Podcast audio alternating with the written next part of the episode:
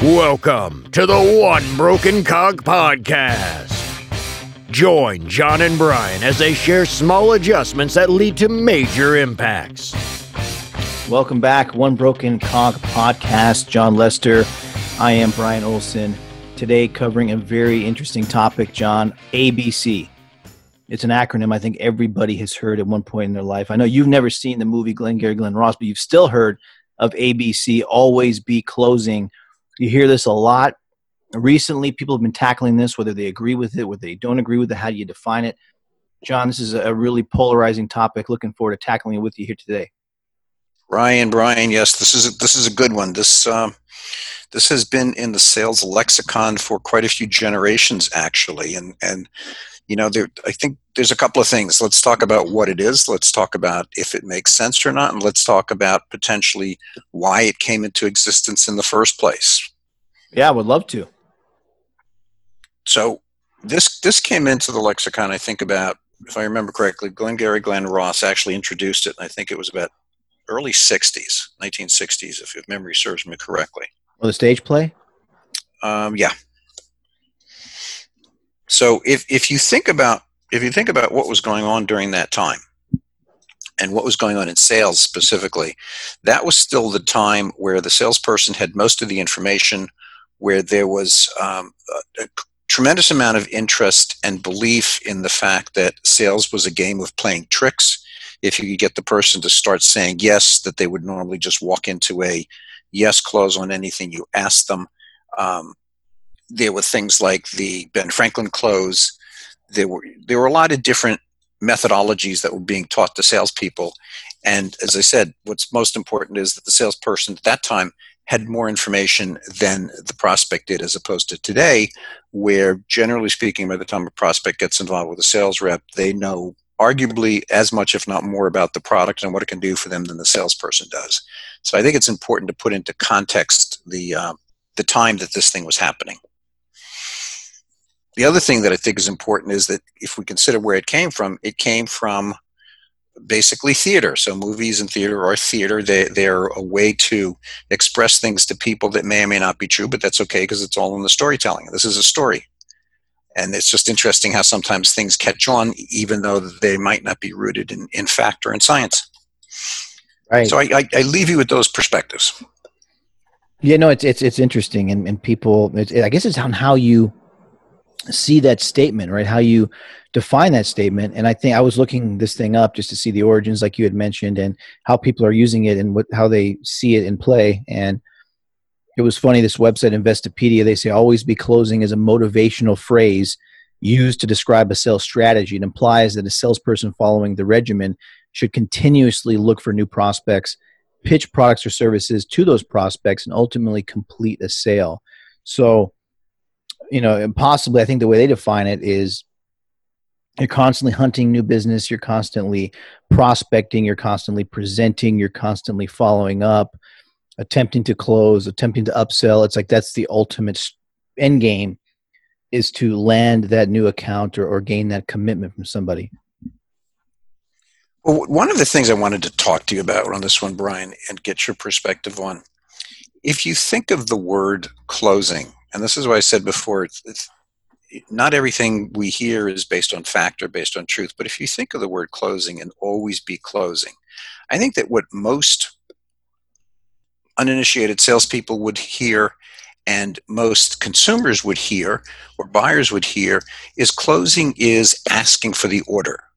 Um, so always be closing means that you walk in the door as soon as you say hello to the person, you're starting to ask for the order. And if, if that is accurate, um, I think that that always be closing is actually horrible advice for a salesperson, especially today, where, as I just mentioned, the buyer knows more about the product and about what the product might do for them than the salesperson does. So it just becomes this annoying grating on the buyer's personality where the sales rep is always saying, Hey, can I have the order? Hey, can I have the order? Hey, can I have the order? now, if it's not that, then I think we do want to get into a discussion about what closing really could mean in this context and and is that if you if you modify the meaning of closing is always be closing a proper thing to do for a salesperson with the new meaning Yeah, and I think that it was put into play because you have a lot of people, as we saw in our, re- our recent conversations. You know, forty percent of people not asking for the order, so it was, hey, ask, ask, ask, close, close, close. Um, you know, don't be meek here, right? People are not going to come up to you and lay down for you. You're going to have to go out there and get it.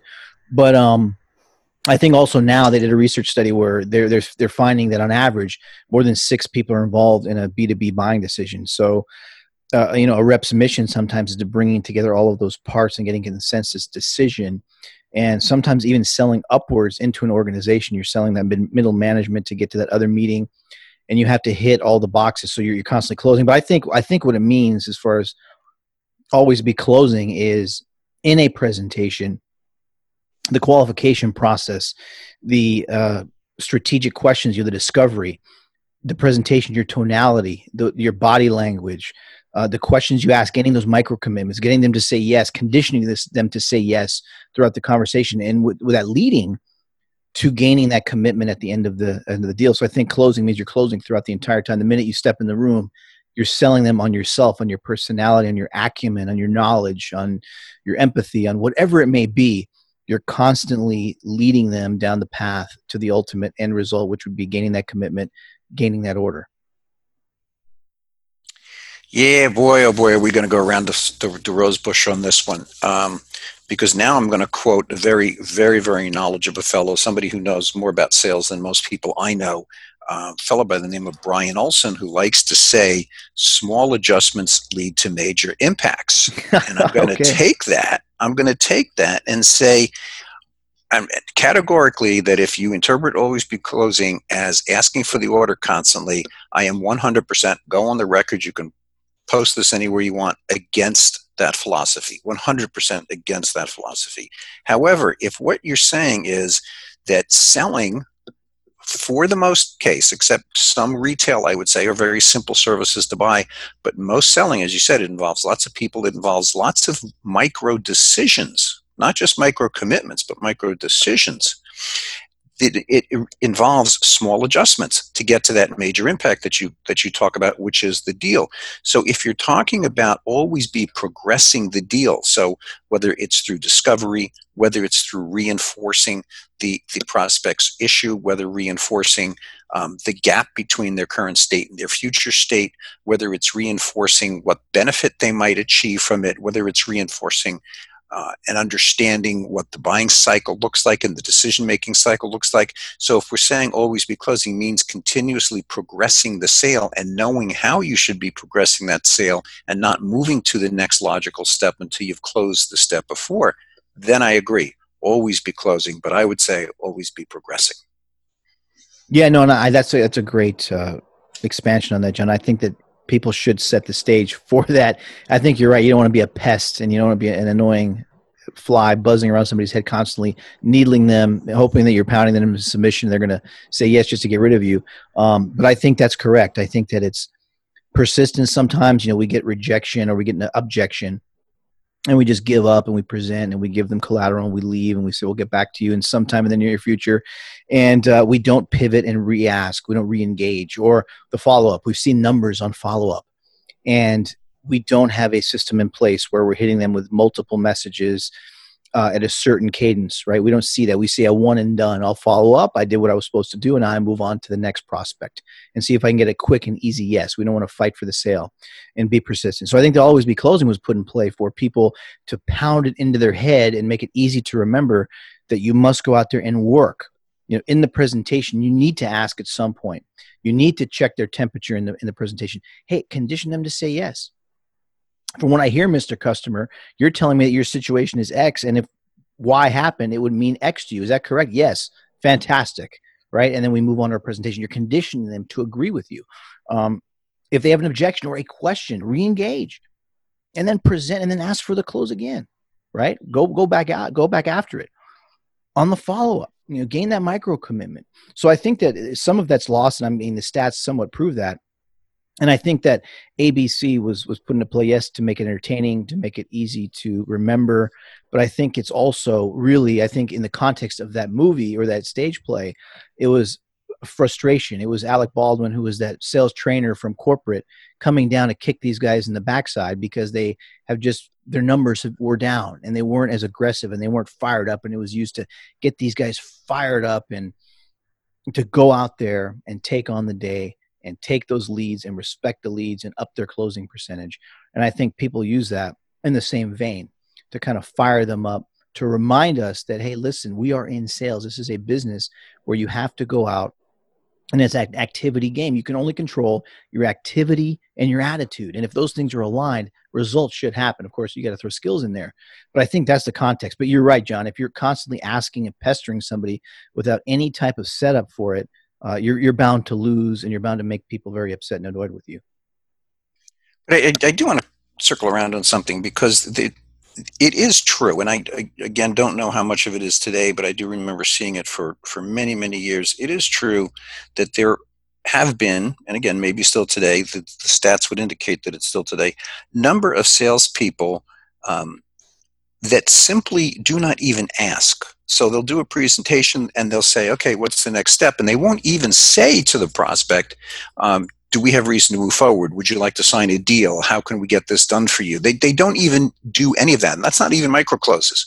For, for the folks that are listening, that is not micro closes that, that Brian talks about. That is actually asking for the order. And so many cases, and, and you can see it everywhere. You can see it in retail. And, and I've watched actually in retail situations, I've watched um, salespeople, even like a, a, simple shoe salesperson in, in, a, in a discount shoe store. And the, the close is as simple as can I wrap these up for you? Would you like to take these? Do you want me to include the box? They have very, very simple things. And I, and I think that at the heart, the ABC, the Glengarry Glen Ross aspect of it speaks to those salespeople that don't even do that, That's which is right. kind of disgusting.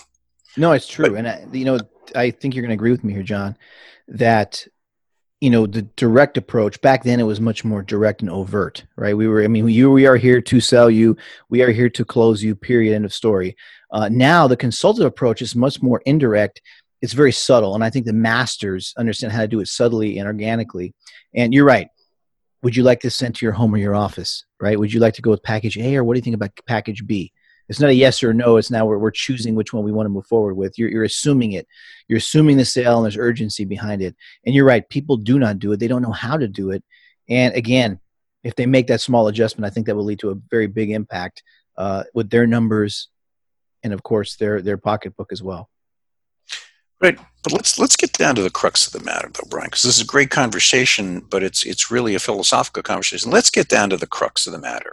All right, the crux of the matter is that closing is a natural extension. It's a natural occurrence. It is something that will happen if the sales rep does their job properly if they go through all of the steps, if they progress the sale, if they do proper discovery, if they're reinforcing reasons to buy, reasons not to buy, reasons to decide now, reasons not to, if they're doing all of that, the close becomes natural.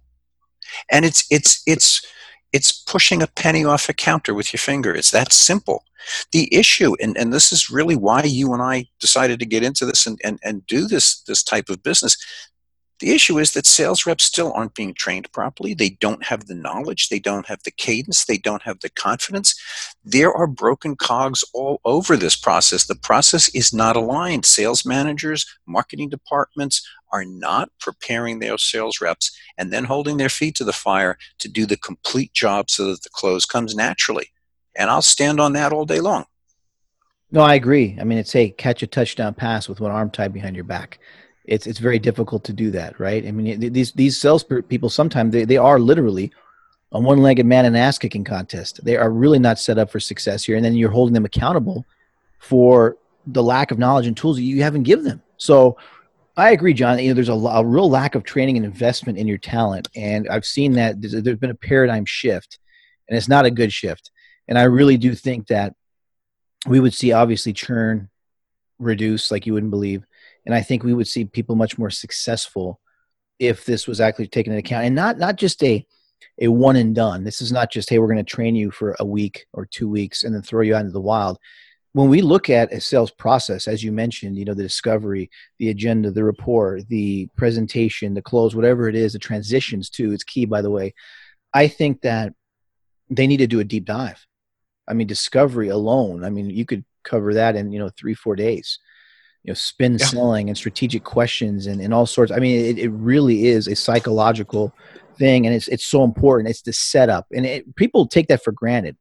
You know they have a they have a checklist of questions and it's like they're not even living in the conversation. And they ask the question somebody will give you gold that you want to follow up on that and let and go down that that route.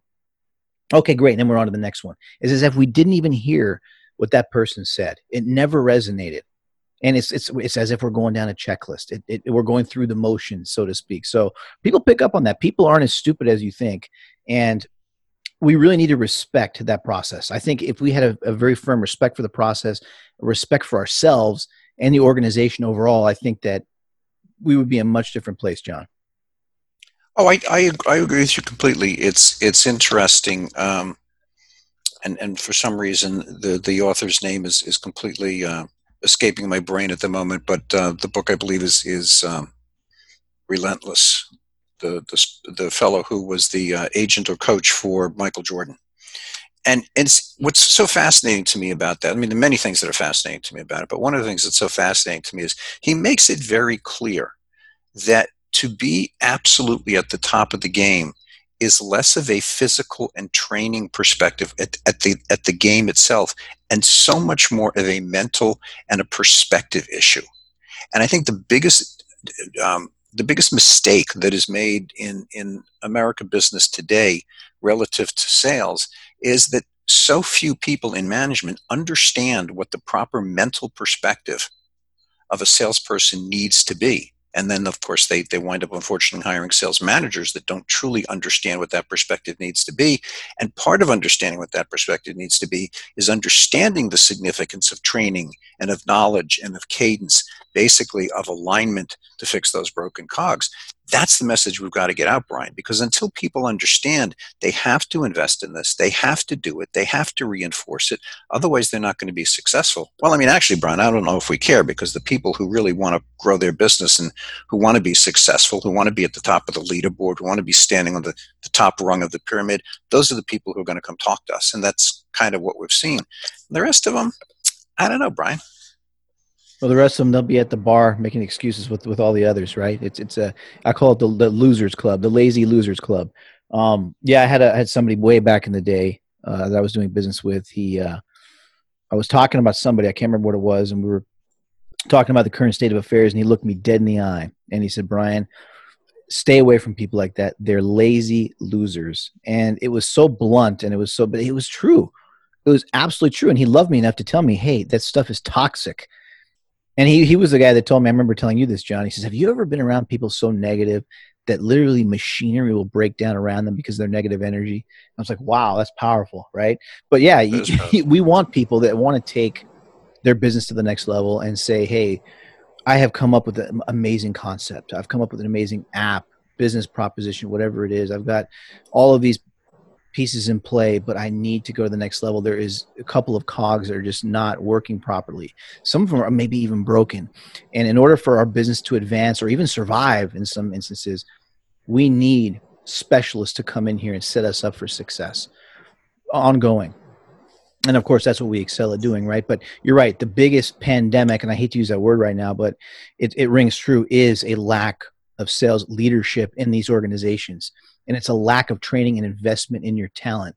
And you're expecting them to be autonomous and self-serving which hey listen I'd, I'd love to see that too but we look at the numbers and it's very rare you're going to get that. But again it's a 50-50 you want that from them but they also want something from you.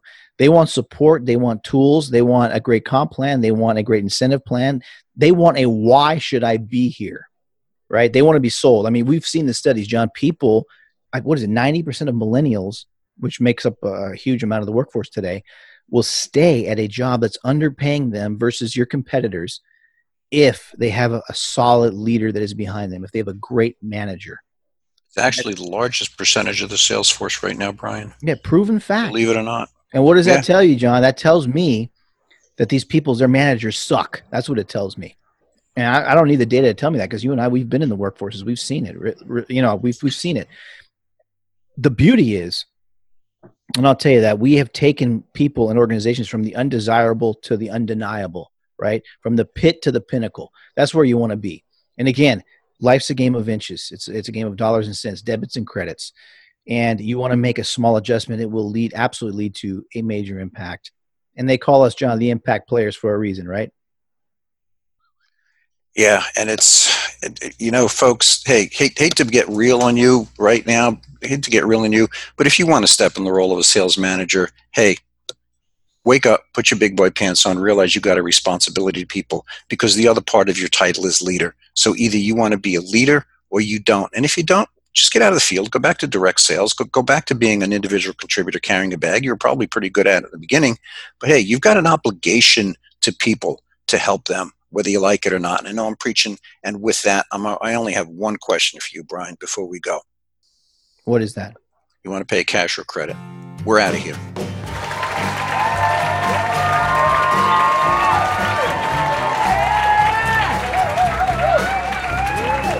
It was great spending time with you today. Maybe you liked what you heard. Maybe we sparked some controversy. Maybe we got you excited, but hopefully we got you thinking. Hey, we want to hear from you. If the topic resonated with you, if you have a comment, or if you have an issue you're serious about fixing, reach out to us today. Hey, Brian, how can they get in touch with us? Great question, John. Best ways email. Email us at results at onebrokencog.com. Together, we're going to help you make small adjustments that's going to lead to major impacts in your business and your revenue.